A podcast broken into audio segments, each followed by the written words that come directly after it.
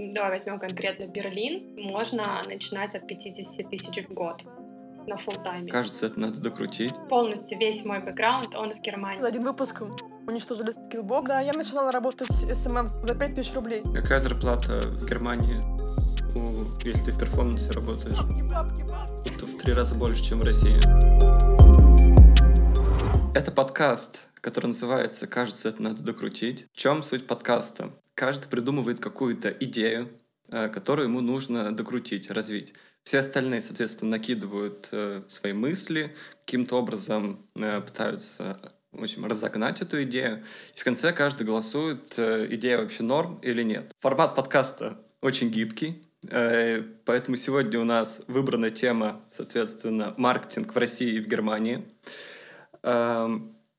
Потому что у нас гость сегодняшнего выпуска — это Настя, которая находится в Германии. Настя, тогда расскажи про себя чуть-чуть. э, Кем ты работаешь, э, какой у тебя бэкграунд и э, что ты еще про себя, может, интересно можешь рассказать? Всем привет! Ничего не могу интересного про себя рассказать. Самый скучный человек, который не работает. Нет, на самом деле, да, зовут меня Настя, живу я в Германии уже 18 лет, я здесь выросла, ходила в школу, в университет, работала маркетологом в немецких брендах и в итальянском бренде, и затем с прошлого года ушла из найма и работаю на себя. В прошлом году с моим молодым человеком вместе мы открыли агентство, SMM-агентство. Мы называем его медиа-агентством, потому что у нас далеко идущие планы, и сразу в стратегии прописано светлое будущее. Хоть у кого-то оно есть. Вот. Пока у нас главные да, пока главные направления эм, в агентстве это SMM, инфлюенсер маркетинг и видеопродакшн. То есть, соответственно, мы занимаемся тем, что с- э, пишем для клиентов эм, SMM-стратегии и запускаем продвижение по таким маркетинговым каналам, как Target, инфлюенсер маркетинг и, может быть, что-то еще, но мы еще не У меня знаем. уже миллион вопросов, э, которые я хочу задать, Давай. э, уточняющие. Но для наших слушателей, наверное, нужно сначала э, представиться. Мы с Дашей, собственно, коллеги, работаем в компании, в диджитал-агентстве Demis Group. Я являюсь продуктовым маркетологом, а Даша отвечает за SMM-направление. Все так, Даша, я сказал? У тебя есть чем дополнить? Ну, все правильно. Эм, Вот. Эм, Ну, тогда, наверное, э, Даш, у тебя, наверное, есть какое-то вступительное слово. Так, да, я здесь связующим вообще абсолютно звеном являюсь, потому что я работаю и с Денисом, и работала и с Настей, собственно, так мы и познакомились.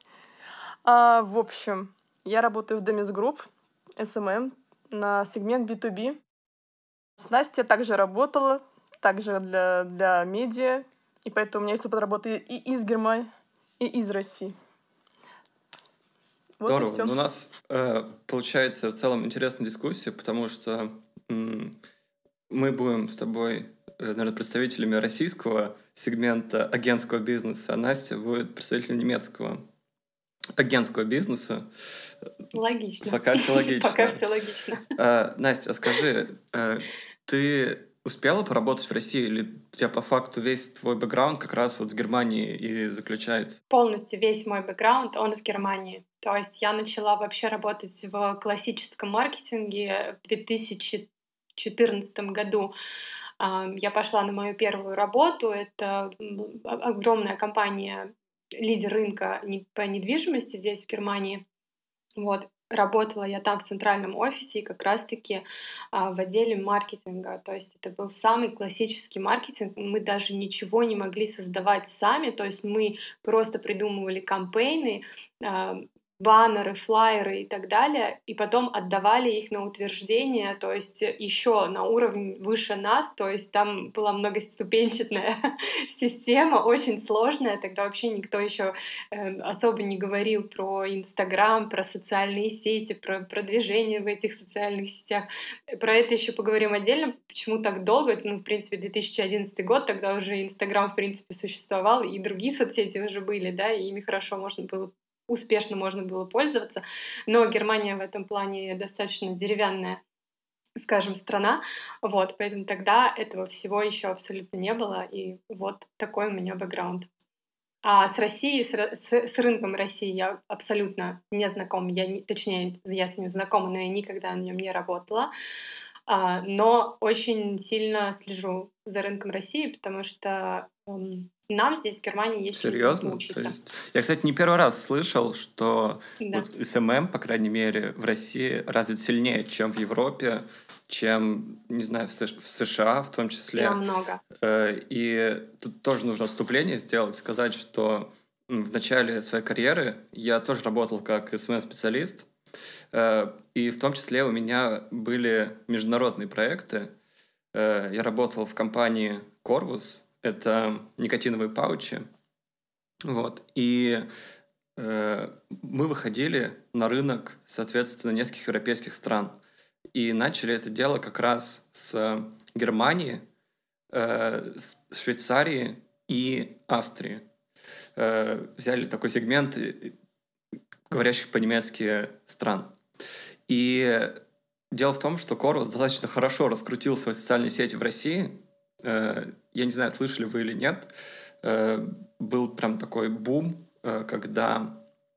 Это был году в 2018-2019. э, Прямо самый рассвет Корус в России. Он даже потеснил конкурентов из British American Tobacco и так далее. Вот. И он раскрутился в России за счет мемов. То есть это был очень такой агрессивный маркетинг, э, такие, скажем, всратые мемы, э, пошлые и так далее, но ориентированные на свою целевую аудиторию. Потому что никотиновые паучи — это, ну, по факту, э, такой продукт, который в России покупает, э, ну, скажем так, определенная аудитория.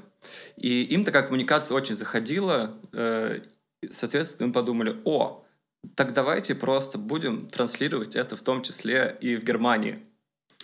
Э, Как думаешь, чем все это закончилось? Догадываюсь. Это закончилось тем, что э, эти мемы просто никто не понял. Там, возможно, две проблемы было, э, потому что мы придумывали шутки на русском. Мемы сначала придумывали на русском, потом через агентство переводили, соответственно, на немецкий. И э, потом там иллюстратор это все отрисовывал. Потому что важно еще было соблюдать авторское право. Если в России можешь взять любой мем, то мы э, что-то начали загоняться и подумали, о, Европа, у них же все серьезно, наверное, мы не можем просто так украсть картинки из интернета. И поэтому мы их... Вот, Особенно да, в особенно в Германии. И поэтому мы их еще перерисовывали э, с помощью иллюстратора. И там один мем выходил, ну, если в деньгах, я точно не помню, но там типа тысяч десять рублей. Это типа очень ценные шутки. Очень ценная шутка, которую никто не понял просто Да, за 10 но там еще были проблемы с набором аудитории и так далее. Э, Я как раз у тебя хотел спросить, как э, вообще м, продвигают э, какие-то СММ-проекты в Германии? Это вот официальная реклама э, того же там Facebook, Instagram, э, либо какие-то другие способы еще используют? И как вообще бренды выводят на рынок? Э, Потому что у нас была мысль, что нам нужно набрать максимальный охват среди нашей целевой аудитории. Э, Дешевле всего это сделать в социальных сетях. Как все-таки это в Германии э, делается правильно? А, наверное, нет правильно или неправильно. Всегда нужна какая-то определенная стратегия, несколько гипотез, которые нужно обязательно протестировать. Но вот сказать, что делать так и так будет правильно, вообще не работает. То есть всегда очень сильно, конечно, нужно понимать, да, что досконально, досконально нужно проанализировать твою целевую аудиторию. То есть особенно вот в Германии, да, вот как ты говоришь, просто это идеальный пример мемы. Почему они не зашли? Потому что это, опять же, контекст, да, эм, абсолютно разные контексты. То есть почему немцы не могут понять переведенные шутки, да, потому что у них как бы нету, в принципе, да, э, во-первых, нет такого сленга, да, он им не знаком, вот, во-первых, контекст они шутки абсолютно могут не понимать, потому что две абсолютно разные культуры. А, Что касается продвижения в SMM, опять же, смотря какая ниша, то есть, допустим, такие ниши модные, косметика, ам, что еще, доставка, очень хорошо продвигаются через э, Инстаграм, именно через таргет, опять же, через инфлюенсер-маркетинг. Инфлюенсер-маркетинг очень хорошо работает в Германии, ну, наверное, собственно, как и везде, но сейчас только набирает обороты, прям именно такие масштабные. То есть если раньше э, компании вообще практически не выделяли никакого бюджета на инфлюенсер-маркетинг и просто откровенно смеялись и говорили, зачем он нам нужен, да, то сейчас как бы э, процент бюджета вырос на 50%. А, то есть это по сравнению, по сравнению с 2018 году, если не ошибаюсь. Вот, то есть это нормальные такие приличные бюджеты, скажем, подросли. Но, кстати, если не уходить от темы, вот что касается цен, сколько берут инфлюенсеры, э, я помню, что, ну, во-первых, в Германии, как в России, нет прям таких блогеров-миллионников. То есть э, вот инфлюенсеры которых я находил под этот проект, были от, там, не знаю, пары тысяч подписчиков, например. Но в среднем это было до 100 тысяч подписчиков точно. Где-то там 60, может быть, 50 тысяч подписчиков.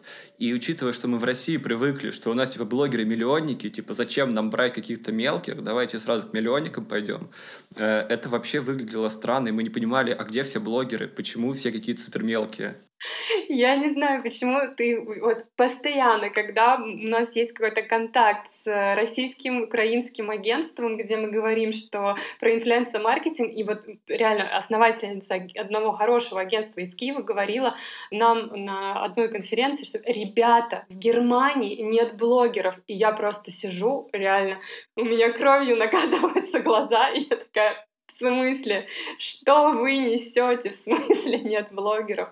Нет, очень много блогеров. Германия, во-первых, страна как бы ну, меньше, скажем, да, чем Россия. Вот, плюс э, Здесь реально очень серьезно много блогеров, миллионников. Я, наверное, знаю минимум, наверное, 50, если я не ошибаюсь. То есть, это, начнем хотя бы с наших fashion-блогеров, миллионников. Это Leonie Hanne, это Каро Даур и Ксения Адонс. Да? То есть это вот три крупные блогера-миллионника из Германии, которые были, собственно, как бы стояли у истоков этого всего. Вот. И в каждой нише есть свои, то есть есть лайфстайл-блоги в Инстаграме и на Ютубе. И то есть местные блогеры, они точно так же миллионеры, то есть так же, как и в России, зарабатывают очень много, живут прекрасно, много путешествуют, но также и много работают. Вот, то есть этот рынок здесь тоже абсолютно развит, да, возможно, возможно, наверное, когда ты смотришь из России или из Украины этот рынок и сравниваешь его, естественно, с тем, что происходит там, потому что там он абсолютно на другом уровне, этот рынок, да, там реально, мне кажется, уже, наверное, каждый десятый блогер-миллионник, вот, здесь, естественно, это не так, их гораздо меньше, соглашусь, да, ну, но да, при этом верно. нельзя сказать, что их нет. Про цены... Ты хотел что-то спросить про цены, да? Это самый главный вопрос. Мы, когда вот общались с этими блогерами, которых мы подобрали. Тут, да, ты верно сказала, что ну, действительно встречались миллионники, не то чтобы их прям вообще нету, но они прям, знаешь, себя еще позиционируют, как они все. Это прям селебрити. То есть это не просто блогер. В России могут, может, ты можешь найти какого-то блогера, про которого ты никогда в жизни вообще про этого человека не слышал, но у него есть действительно большая там аудитория, и в целом ты к нему можешь заходить с плюс-минус адекватными ценами. Вот. Если ты выбираешь какого-то селебрити, у которого есть просто медийная узнаваемость плюс большая э, ну, база подписчиков в том же Инстаграм, запрещенной России социальной сети, э, то э, ты понимаешь, что прайс будет типа там сильно накручен чисто из-за его медийности. И вот э, мы, когда общались уже, соответственно, с блогерами, там, у которых ну, 20 тысяч подписчиков, 30, 40. У нас еще тематика была именно спортивная. Мы выходили, нам нужно было э, выходить на аудиторию спортсменов. Э, нашли каких-то, типа, а-ля миксеров или там каких-то, типа, скейтеров, у которых соответствующая аудитория. И дальше начали с ними э, общаться по поводу, собственно, стоимости. И они нам загнули цены, э, там что-то 2000 евро за э, интеграцию ну не интеграцию, в смысле за просто они выкладывают пост, получают товар и 2000 евро сверху. И ну, нам показалось, что это очень много. То есть, если даже это в рубли переводить, тогда был э, 1 евро 80 рублей, То есть это почти э, 160 тысяч рублей, плюс э, ему нужно доставить, соответственно, сам продукт, который он будет обозревать. И это блогер, у которого там э, около 20 тысяч подписчиков, а охваты, ну, что-то у него там было, по-моему, 2 тысячи подписчиков, и мы такие, ну, это вообще столько не стоит. Вот. Что ты можешь сказать про цены? Как, как, какие вообще цены в среднем на рынке Германии? Погоди, сейчас, можно я вставлю? Тут еще есть третий человек. Я тоже отключилась. Класс, спасибо. В общем, нет, вы меня видите в камере, поэтому я точно не отключилась. Извини, да. Я работала, когда в Нидерландах, у меня была стажировка по маркетингу. Я приезжаю, и там до меня была СММщица из Украины. И сейчас я ее заменяла, и я так говорю, что у вас контент, ну, извините меня, я могу его сделать за 300 рублей. Они говорят, мы на это потратили 2000 евро. Я говорю, господи, боже мой, как все это ужасно. То есть вы заплатили это фотографу, визажисту, модели, и у вас получилось вот это. Фотографии на Озоне лучше выглядят, ну или там в Альберес, понимаете? Или там какая-нибудь мама с четырьмя детьми, которая в Инстаграме ведет аккаунт, запрещенный соцсети Российской Федерации. Там ужас. И за это люди платят 2000 евро. Ну, то есть дайте мне 2000 рублей, я вам найду фото фотографа по бартеру и все сделаю гораздо выше уровня. Это отдельная боль, я бы сказала. И я им показываю просто маникюрный салон в моем родном городе в России, Тверь. Ну, то есть Тверь и Амстердам, понимаете разницу? И какой там контент, и какой контент в Амстердаме. А почему так? Э, не, неужели, типа, им не важно, чтобы у них был вылизанный профиль, как у нас, типа, любят сделать? Да, им это особо не важно, кстати. Им важно... А почему им это не важно? Ну, потому что другие ценности у них там. Нет, это важно. Это важно, это важно. Я объясню. Ну, Даша может не согласиться вообще, ок, но, но я скажу так, просто, опять же, то, как ты воспринимаешь этот мир, э, или как мы воспринимаем этот мир, да, вообще визуал, как мы его воспринимаем, опять же, от культуры к культуре очень сильно отличается. То есть, когда ты показываешь э, нашим немцам аккаунт 12 stories, они такие, о, боже мой, какая красота, я прям не могу, и они там, извините за выражение, прям чуть ли не текут, да, а, а при этом как бы они не понимают, как это сделать, да, для них э, вообще абсолютно непонятно, как можно так сделать. Фотографы у них, э, если фотографировать, если они фотографируют, да, э, они, у них нету этой эстетики, наверное, вот этого вот визуала, от которого мы всегда э, говорим и к которому мы всегда там стремимся, да, в России. А для нас, э, вот, ну, в России непосредственно каждый, наверное, второй аккаунт с красивым визуалом, все сделано по-человечески, все супер красиво. А здесь реально до сих пор есть аккаунты, и вот а таргет это вообще, креативы таргет это вообще отдельная история. А, до сих пор иногда смотришь и думаешь, господи, одноклассники. это одноклассники, это контент одноклассников, реально. Помните такую соцсеть? Она в Германии среди русскоязычных еще. Ну, ну так получается, это просто всех устраивает такой уровень визуала? Ну, нет, он, он становится лучше, они учатся. Просто, я, как вот я говорила в самом начале, уровень SMM, он не на таком уровне, как в России или в Украине, серьезно, ну вот вообще нет. И они учатся они берут, очень многие компании работают с агентствами из России, из Украины, потому что они знают, что можно сделать вот красиво. Реально, есть такой спрос. А, во-первых, первое, они идут туда, потому что дешевле. Второе, они знают, что сделают хорошо. У них есть единственная проблема.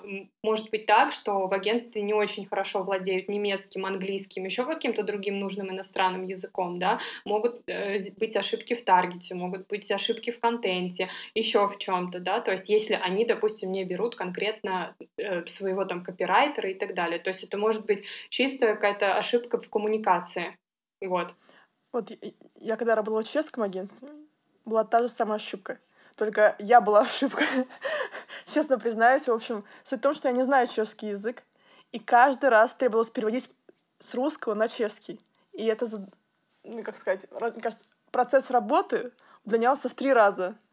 То есть сначала ты кидываешь на русском, его согласовывают, потом ты переводишь на чешский, нужно тоже его согласовать. И если вдруг есть ошибки, третий раз согласовываешь его, прежде чем выложить.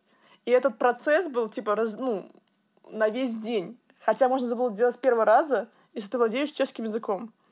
И поэтому мы перестали работать, потому что у нас просто вся работа, она превратилась в одну сплошную рутину с переводами. То есть не было времени творить, и мы только делали, что переводили. Переводили, переводили, переводили, переводили. Хотя изначально были... Я тебя очень хорошо понимаю. Хотя изначально были эти Потому что мы точно так же переводили мемы. Вот именно. То есть можно было все ускорить. То есть если бы мне сразу писали текст на, на, господи, на польском, на чешском, то гораздо все быстрее было бы. А так я переводила на, на чешский, или я кидала перевод, а переводчица тоже не особо быстрая. Ну, европейцы в этом плане не самые пунктуальные. То есть у нас там можешь в час ночи написать, и такие, да-да-да, конечно. А там нет, все. У нее пять минут еще рабочего времени, и она такая, я уже не работаю. И по выходным тоже никто не работает. Такая, Это тоже очень да. важно понимать. И три дня я жду ответ.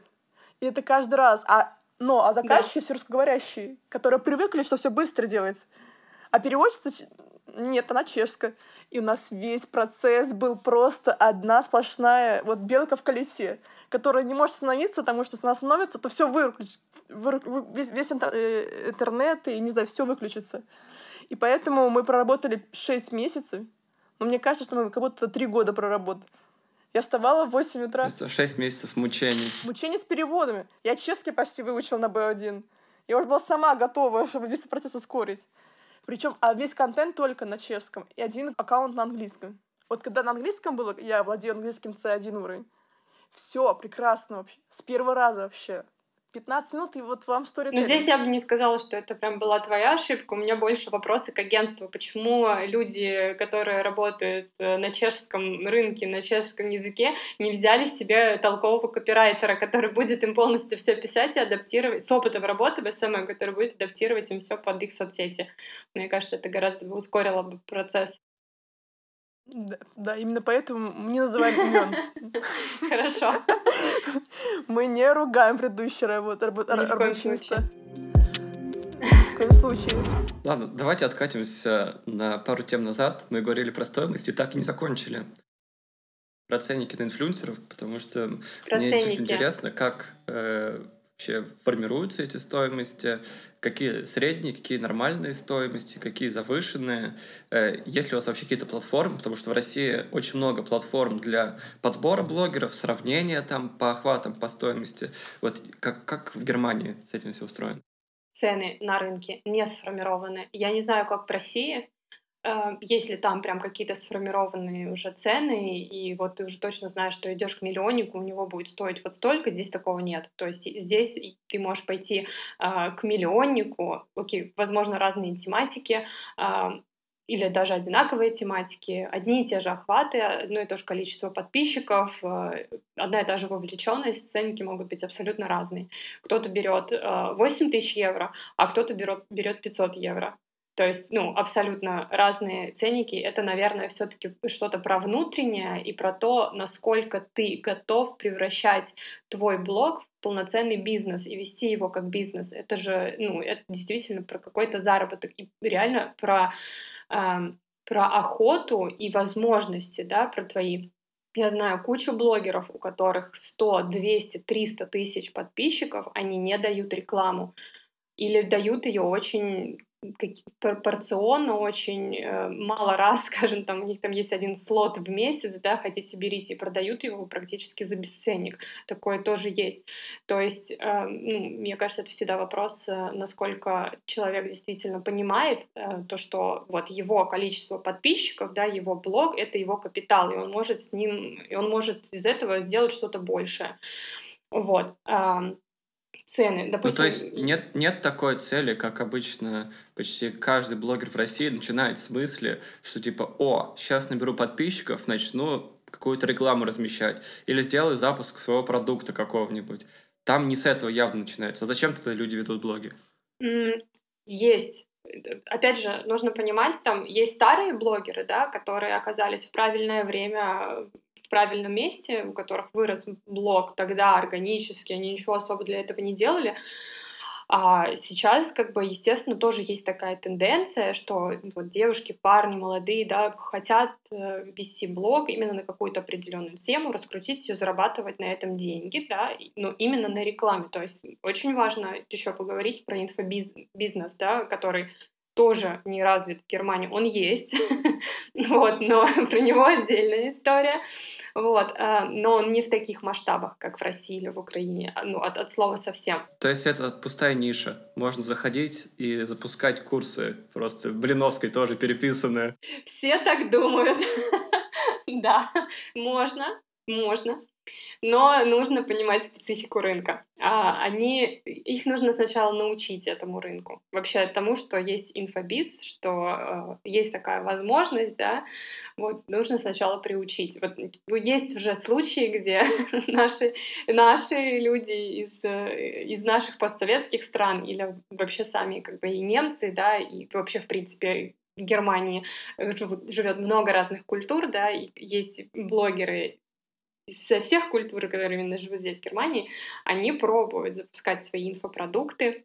У кого-то получается хорошо, у кого-то получается хуже, у кого-то прям выстреливает и все идет в гору. Но в целом рынок реально формируется только. Вот что касается. То есть нет, нет такой привычки, что ты покупаешь какой-то курс у человека. В основном, если тебе что-то нужно, ты, скорее всего, пойдешь, э, найдешь, не знаю, сайт, какую-то компанию, которая этим занимается. А вот такие персонализированные курсы, которые непосредственно связаны с личностью, такое в Германии, такой нет, короче, потребительской привычки. Нету. Объясню почему. Ну, скажем так, может быть, она и есть, но не на таком, скажем, уровне, да, как, опять же, в России.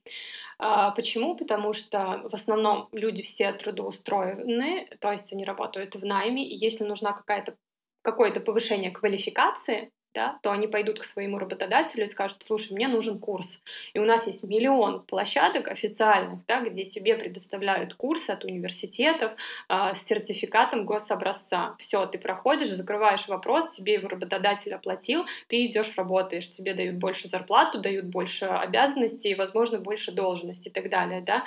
Э, это первый вариант. Второй вариант. Есть э, безработные, и у нас есть такое замечательное создание государственное Job центр. То есть это реально прикольная штука. Это гос...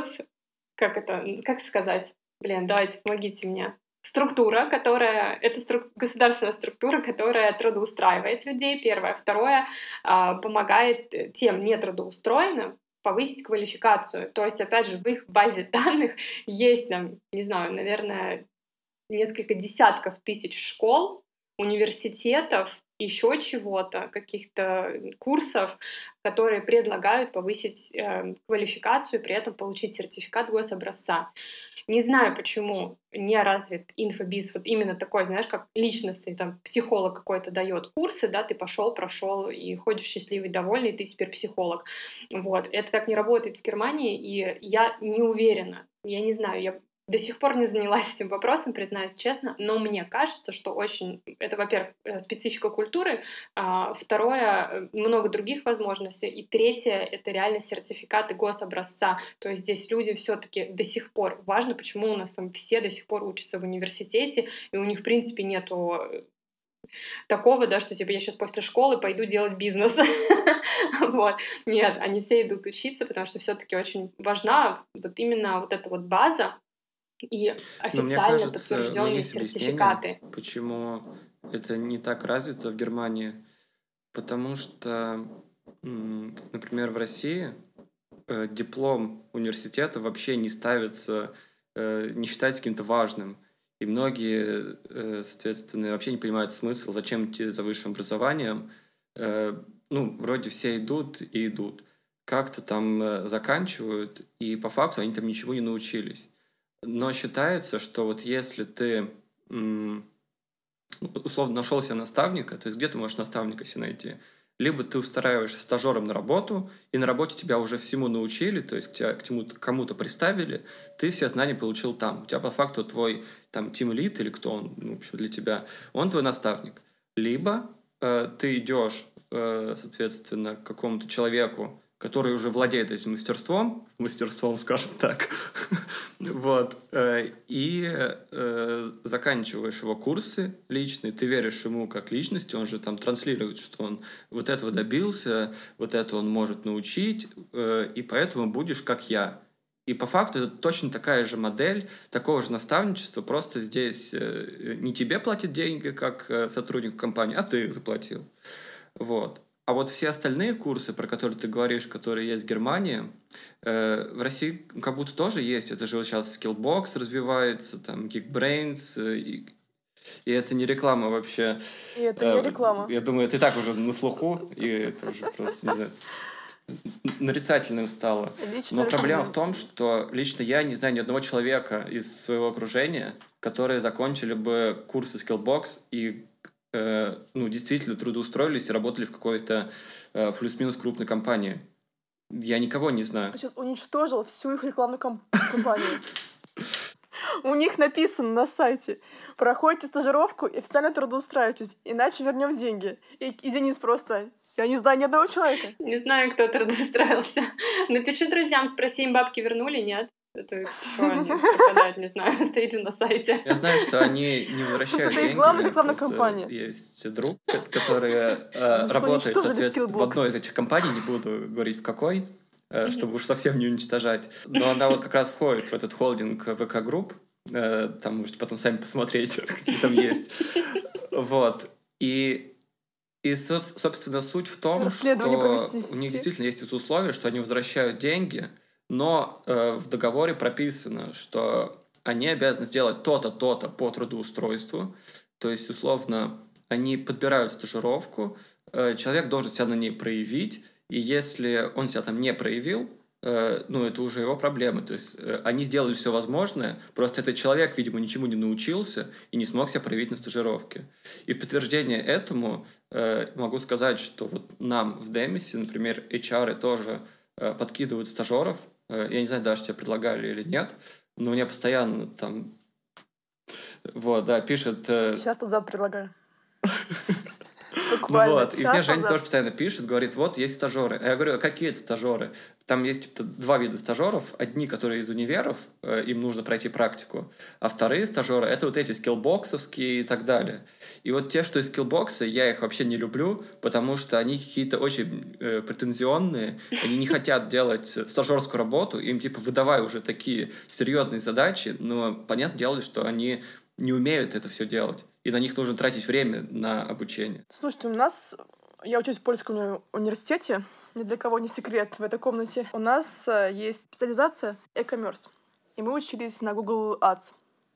И мы проходили в течение всего семестра а, курсы с сертификатами. Я смотрела на LinkedIn, на всех э, заявках там на работу, все эти сертификаты подходят. То есть мы в течение всего семестра универ на все плачу. И эти сертификаты можем использовать в будущем. Они все с печатью и так, и так далее. Вот разница. А, а где вы? На Курсере вы проходили? Или это какие-то там местные платформы? А, и от Гугла, и, и на курсе. Mm, здорово. В принципе, у нас была похожая практика в Вышке, в Москве, в школе экономики. Э, там действительно были какие-то курсы, которые нужно было проходить на Курсере, но поступали там максимально по-русски. Там же есть бесплатный период, где ты типа просто слушаешь лекции и не, не, не выполняешь никакие задания. Вот. Поэтому это официальная позиция университета была, когда мы просто ходили ну, типа, прослушивали курс, а экзамен сдавали уже внутри у себя, типа, на основе пройденного материала, нам давали тесты, которые максимально бесплатные. Один выпуск уничтожили Skillbox и высшая школа экономики. Вообще всю систему образования раскритиковали. Нет, я просто хотела добавить то, что Даша сказала про сертификаты Гугла и Фейсбука и так далее. Я не знаю, вот нет, я теперь уже знаю, как в России, да, но здесь ты не устроишься а, именно а, в перформанс-маркетинг, да, если у тебя нету официального сертификата от Гугла и Фейсбука. Это практически unreal, серьезно. Потому что люди вот. настолько простые, они говорят, зачем мне какие-то твои курсы у какого-то непонятного российского блогера по таргету или еще там что-то, да, просто пройди бесплатное обучение у Гугла и Фейсбука, типа не парь мне мозг, понимаешь?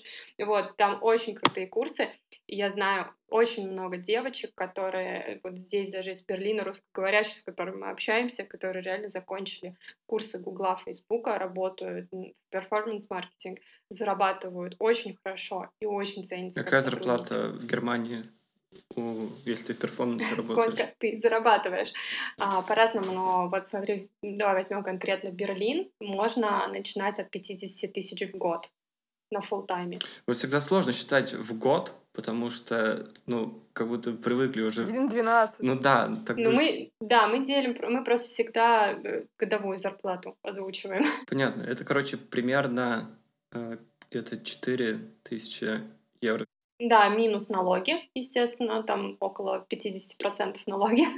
вот, и все, и тебе остается там на жизнь чуть больше двух тысяч. А, всего 2000, это типа джун получается. Ну, да, это стартовая. 2000 евро джуну вообще как будто в три раза больше, чем в России. Потому что я за 30 тысяч рублей. Да, я начинала работать с SMM за 5 тысяч рублей. Не буду говорить где. Это оскорбление проф- профессии. Никто никогда так не, не делайте, делайте, пожалуйста. Я начинал за 30, но это и то было очень мало. И я проработал всего два месяца, потому что такой объем работы, который там был э, за 30 тысяч рублей, еще на джунов всегда вешают э, самые такие, ну, прям ручную работу максимально. Вот. И, и, как будто это того не стоило, тебя просто эксплуатируют. Но, насколько я знаю, в Германии же еще и трудовое законодательство в почете, в отличие да, нет, от российской практики. И никто не заставит жена, которая получает Ой. 2000 угу. евро, работать по 12 часов и выходные еще там подрабатывать. Нет, плюс здесь, э, здесь всегда есть определенные работы, часы работы, то есть ты приходишь в 8, значит, ты уходишь э, с работы в 5 часов. Вот, там, плюс пауза час, да, поэтому получается там где-то около 9 часов на работе. Все, но у нас сейчас идет очень сильный тренд после, а, после пандемии, что все на ремут, короче, на хом-офисе дома, вот, уже попроще. Вот, особенно любят это все маркетологи. Опять же, перформанс-маркетинг и так далее. Такие сидят там, настраивают свою рекламку, вообще не парятся, денежки получают, вообще идеально. Слышали новость? Илон Маск обустраивает офисы, чтобы работники там тоже жили. То есть сейчас идет тенденция возвращения в офис. Mm. Мы, кстати, завтра тоже в офис едем. Возможно, навсегда жить.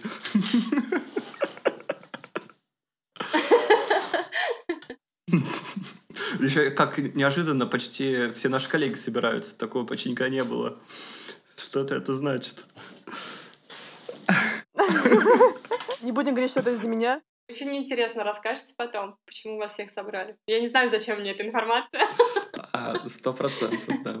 Просто ты не говорили. Мне приятно. Ну, я люблю такие всякие непонятки. Давайте вернемся к ценам по поводу... Мы Потому что я приезжаю. про инфлюенсеров. Только из-за меня. Нет, я за идею. Не, все правильно.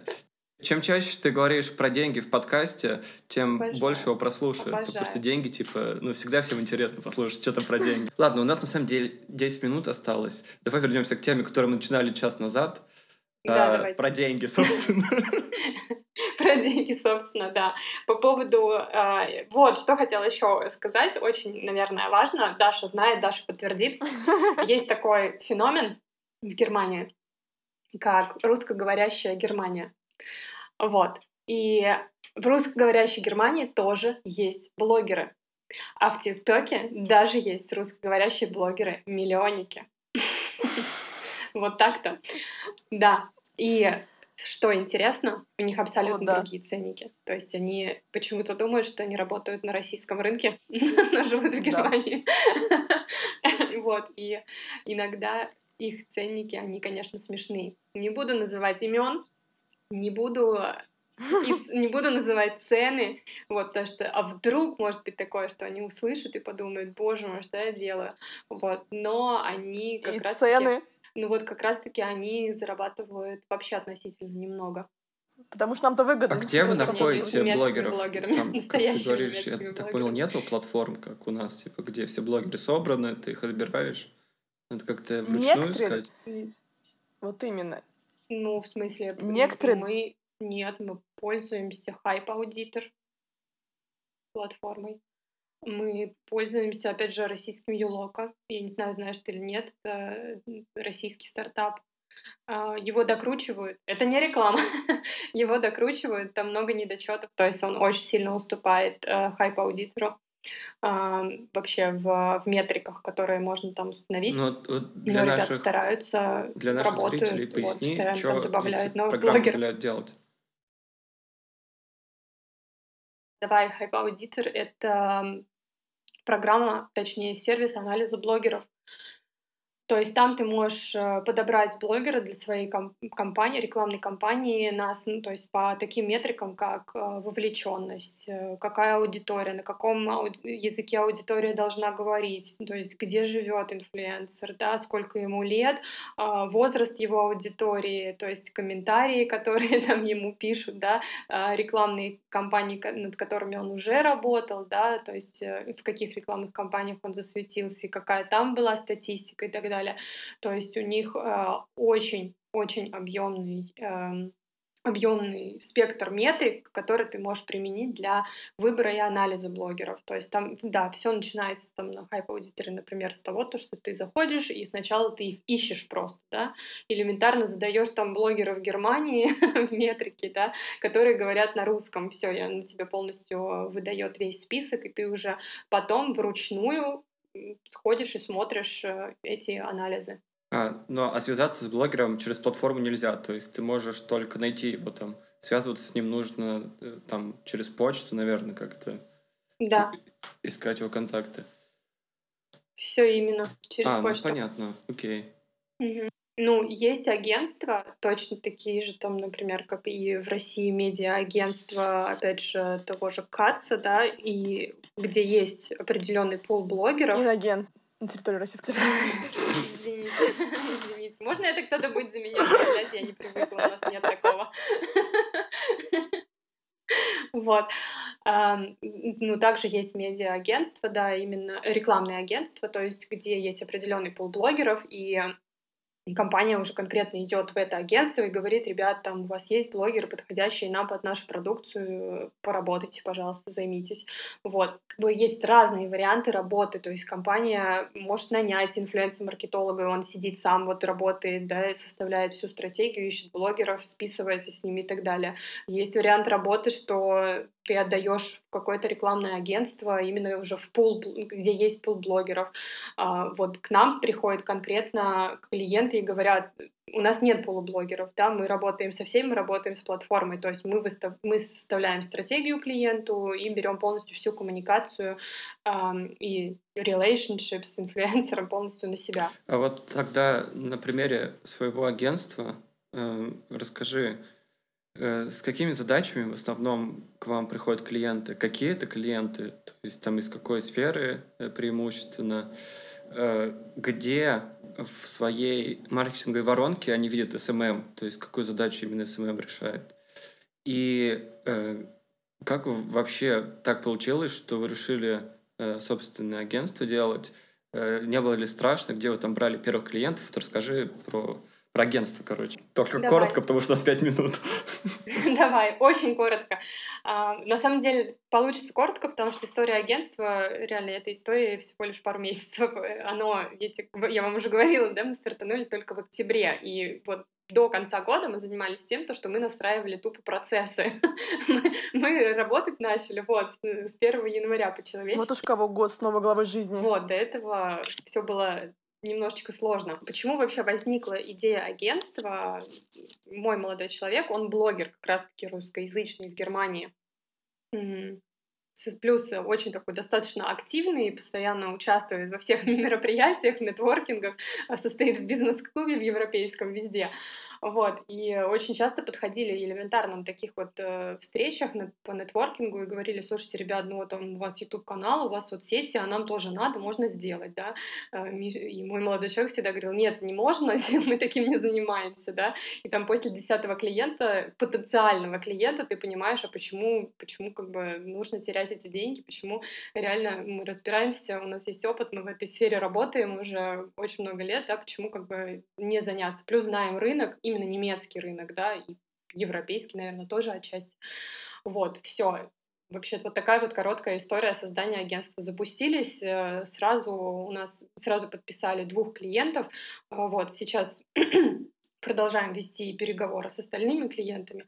И изначально не было такого, что мы сказали, все, мы сейчас будем специализироваться только на клиентов из сферы моды, потому что я из сферы моды, вот будем работать только там, не знаю, с брендами одежды. Нет, нет такого, потому что мы начинающее агентство, нам нужно сейчас работать со всеми, нам нужны кейсы, вот, желательно хорошие и успешные.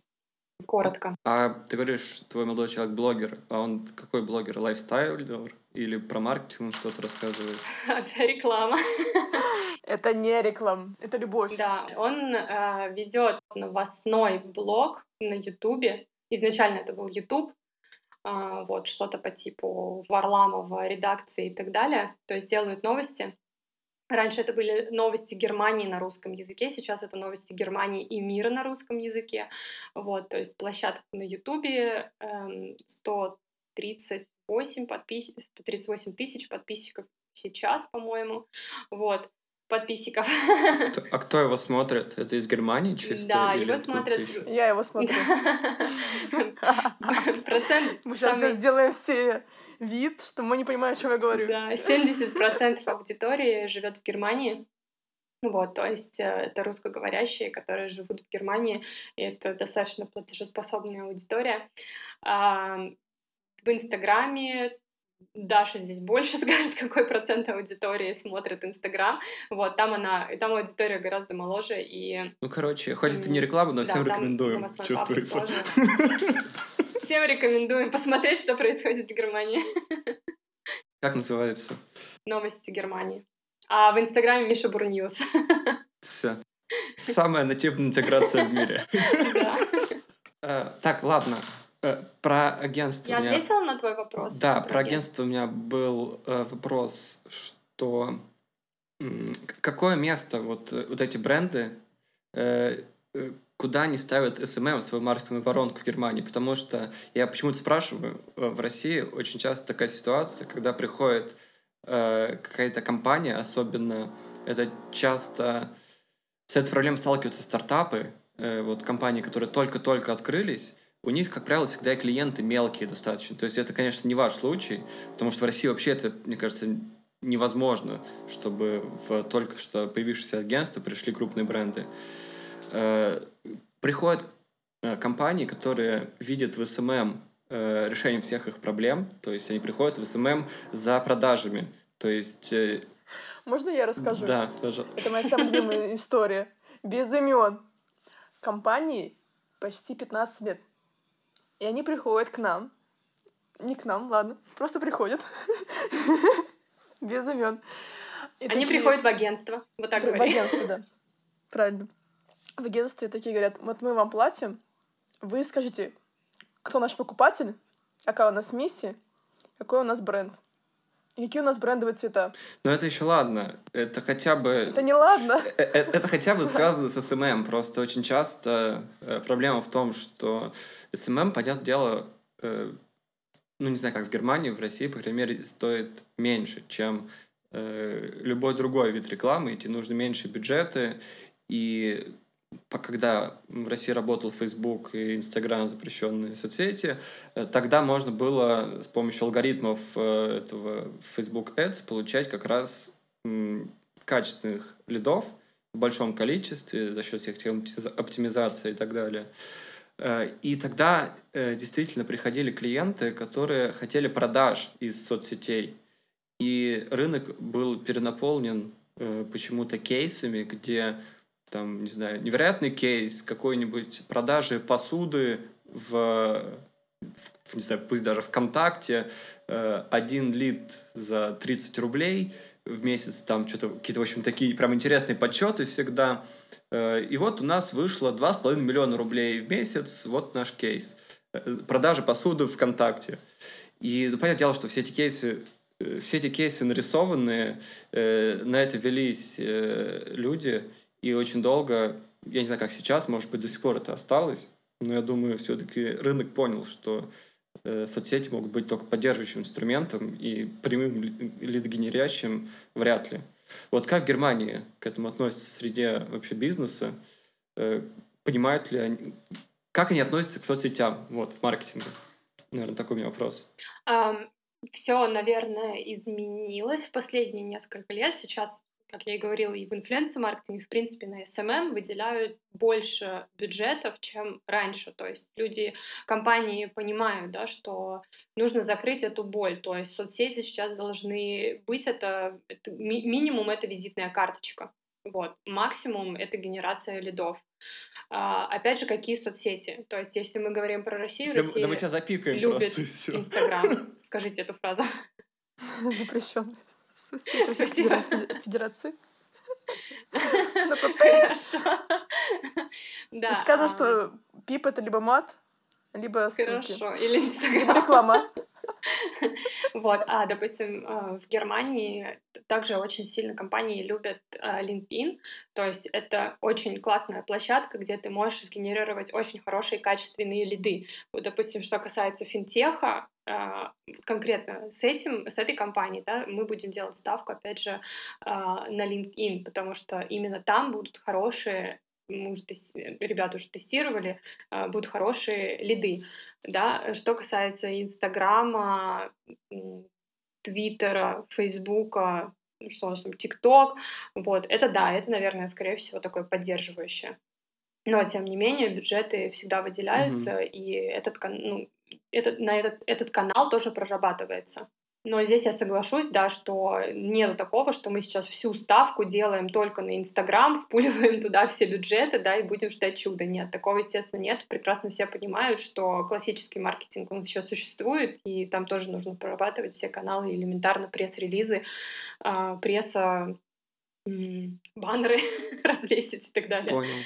Поскольку у нас уже время подходит к концу, э, и разговаривать мы можем бесконечно, э, Давай тогда... Давайте подытожим. Я не знаю, имеет смысл подытожить или нет, я просто в конце э, хотел э, спросить, на твой взгляд, Настя, какие топ-3 э, каких-то, знаешь, специфических таких характеристики именно немецкого рынка, которые вот ты хочешь нам сказать, которые прям интересно будет услышать? Mm, с какой перспективы? Именно для компаний? На что нужно обращать внимание или... Ну вот мы, у нас тема э, маркетинг в России и в Германии. И с точки зрения поведения потребителей, вот какие-то три очень интересные черты. Три интересные черты. Наверное, я бы здесь взяла то, то что аудитория очень сильно меняется, и у нас сейчас Generation Z подрос очень сильно. Извините, запикайте букву. Разрешенная буква в России. буква в России. А наоборот, разрешенная. Да, они подрастают, точнее, подросли уже очень сильно, да. А, и очень большую ставку делают именно на нативность рекламы и на э, как, блин, слово постоянно забываю. Diversity. Скажите мне, пожалуйста, по-русски слово. Diversity. Ну, то есть ты прямо доносишь информацию. Diversity. Короче, да, очень сильно обращают в рекламных кампаниях именно э, на то, чтобы э, в рекламных кампаниях были модели разных типажей, то есть, да, не просто модели с картинки, а именно разных типажей. Вот, плюс... Э, Разнообразие. Да, разные, разные сексуальные ориентации и так далее, то есть э, я, а, я очень понял. сильно толерантная я Германия. Никому не было обидно. Чтобы никому не было обидно, да, Германия очень толерантна в этом э, плане. Вот, и опять же, здесь очень важно, очень классную статистику недавно видела, очень важно обращать все-таки внимание на возраст целевой аудитории. То есть, если э, мы говорим про целевую аудиторию, которая постарше, да, она под, с diversity именно м, ассоциирует, э, ассоциирует э, сексуальную ориентацию. А помладше, те, которым там до 20, они уже наоборот и думают и про сексуальную ориентацию, и думают про цвет кожи, да, и ну, про принадлежность какой-то определенной группе, э, нации и так далее. Здесь тоже очень важно обратить на это внимание. А, что еще? Бюджеты. Хороший вопрос такой. Бабки, бабки, Бюджеты, бабки. естественно, да, бюджеты. Бюджеты — это абсолютно разные бюджеты. Деньги, деньги, деньги. Все гораздо дороже. эм, SMM дороже.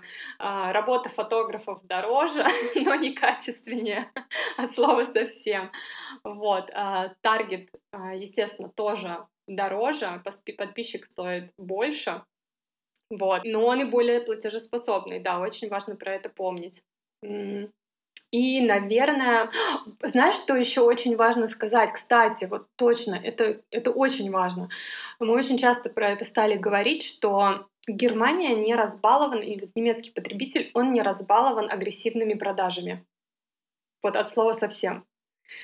И иногда можно попробовать агрессивный маркетинг на немецком рынке. Мы тут недавно да, мы тут недавно вот э, обратились в одно, вот к одному, э, скажем, блогеру, да, который запустил свой консалтинг для маркетинговых агентств, потому что мы понимаем вообще, э, куда мы движемся, и у нас есть такая, скажем, стратегия, как, быс- м, как более быстрее развиться, и мы пытаемся там взять очень много консультаций у людей, которые работают уже на рынке, да, у агентств, чтобы они нас продвинули, чтобы рассказали, какие ошибки нужно избежать, да, чтобы максимально успешно стартануть. То есть у нас вот такая вот стратегия. И мы недавно нарвались вот на такого инфо, немецкого инфо-цыгана, который предлагал эм, консалтинг. И просто, чтобы ты понимал, сидит парень, вот его, скажем, ассистент, там, не знаю кто, или продажник его, да, сидит парень, ему, наверное, там лет 20, это- вообще это не про эйджизм или еще там что-то и так О далее, боже, инжизм. и говорит, инджизм, извините, А, да, и он такой сидит и говорит, а, ну ты же сказала, что вы хотите сегодня решить вашу проблему, продукт брать будете или нет? И ты просто такой сидишь, Встаньте на него смотришь, хочет много зарабатывать. да, и не хочешь его обижать и объясняешь, стоп, я сказала, что мы хотим послушать, что вы нам предложите. А они нас пытались закрыть реально на покупку инфопродукта за 4000 евро, типа просто загруженные курсы на, ну, на платформе, сидите, смотрите, там есть там все, начиная от контрактов, да, для клиентов, заканчивая продвижением агентства, то есть абсолютно все, да, все подводные камни. Я говорю, так у вас классная, ребят, платформа, да, это все супер, классно, но можно мы пойдем подумаем? А он такой, знаешь мне, что говорит? Значит, вы не хотите изменить вашу жизнь. Настя в Германию уехала, но русская баба осталась. Ну так это же, это русский какой-то чел, получается. Нет, э, конкретно вот их sales менеджер, который с нами говорил, он сто процентов был немец, а вот сам основатель э, этого консалтингового, скажем, агентства, да, он, скорее всего, турок или араб. и- Ага, ничего Да. себе. Так, ладно, давайте Да, закругляться. это вот был такой, это был Это такой, не нет, это расизм. не расизм. Последний вопрос. В чем сила? Нет, в деньгах. В прямых продажах. Бабка. Нам нужно по-другому заканчивать. Давайте. Помним, как называется наш подкаст. Подкаст называется «Кажется, это надо докрутить». И поскольку мы сегодня особо ничего не придумывали, мы в основном просто обсуждали, э, чем отличается рынок России и Германии, вот, э, нам по факту нужно просто, наверное, сделать какой-то вывод, э, какой рынок перспективнее в плане SMM? Сейчас все-таки Россия или Германия? В Германии нужно докрутить рынок SMM. Мы этим занимаемся. А в Рос- в России бабки докрутить. Да. Боже, сколько разговоров про бабок. И это мы не про старшее поколение. Давайте на этом заканчивать. Давайте. Я рад, что мы наконец э, собрались и смогли дойти до конца записи этого подкаста. Все, всем пока. Э, Круто. Спасибо большое. Было очень интересно. Мне тоже. Даш, ты будешь прощаться с, с нашими слушателями? Wiedersehen. Это на немецком. Данкишон, это Настя. Денис, спасибо. И- Hat sehr viel О, боже, Spaß нет, gemacht. это- Дуолинго такого не было.